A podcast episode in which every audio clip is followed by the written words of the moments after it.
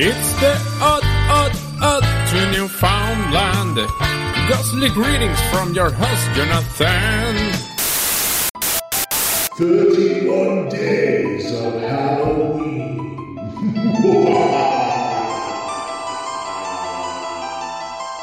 Few animals really deserve the hype they get for being truly massive. While the Fat Bear Week winner has managed to pile on the pounds, it is nothing on the absolutely enormous creatures that once roamed the earth. And though dinosaurs often get all the credit, another giant reptile is worth mentioning.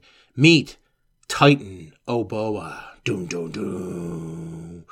While the name might sound like a title of a B movie, Titanoboa Carajonas, oh my goodness, was slithering around the Paleocene area era approximately 66 to 56 million years ago. The enormous snake filled the niche left by the extinction of the dinosaurs, becoming the top predator in the tropical South American jungle in which it lived.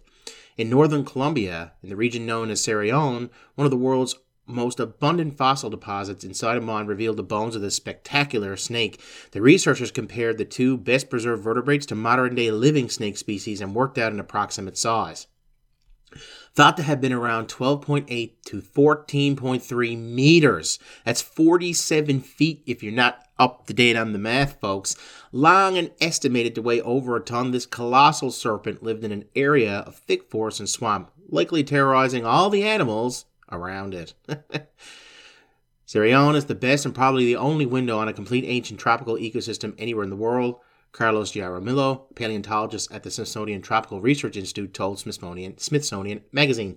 These fossils reveal that Titanoboa was a member of the Boidae family, likely a non venomous species. Thankfully, Titanoboa was probably not dissimilar to the modern day boa. Just, you know, rather than using its giant body to crush its prey to death or kill them by suffocation, it would have been an ambush predator, consuming prey with its enormous jaws.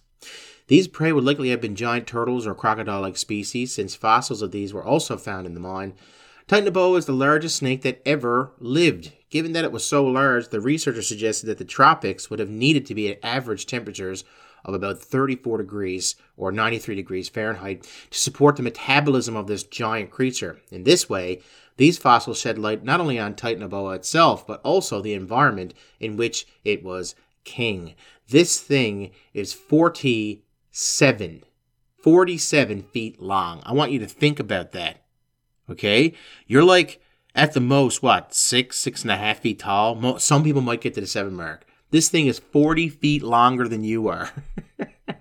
Absolutely terrifying. And also, a great costume idea, you know, if you can afford that much material. So, how do we weigh in on this after we learn about all the science behind it? Well, the first thing I want to do is never speak of it again because it's absolutely terrifying. Number three, number three, because I'll go back to number two in a second because I just did it in my pants. But number three is this a giant snake this size, how much food would it have to eat? That's a really good question. I think one of the things that pops in my head about this monster from the Paleocene is this thought that, you know, our modern day snakes usually eat like once a month, maybe. And they're absolutely tiny, though, for compared to this thing. So, my God, this thing might have been eating and chowing down on big animals probably every day. Like, that is absolutely terrifying. I know a lot of people love dinosaurs and Jurassic Park and all that kind of stuff, but I'm glad these things don't exist today because chances are there would be a version of this in the tropics somewhere, and I kind of like the vacation there from time to time. yeah, folks. I hope you're enjoying 31 Days of Halloween. Onward to the next episode on the Newfoundland Paranormal Podcast. We'll see you tomorrow.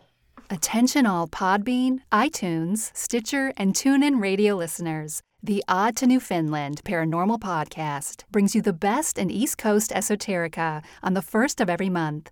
Together, we can keep it growing by sharing the show on social media, subscribing to the show wherever you may be listening to it from, and by leaving feedback about your favorite episodes.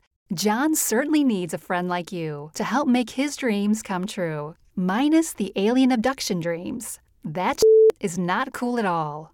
The Odd to Newfoundland Paranormal Podcast. Always available, always free, always odd.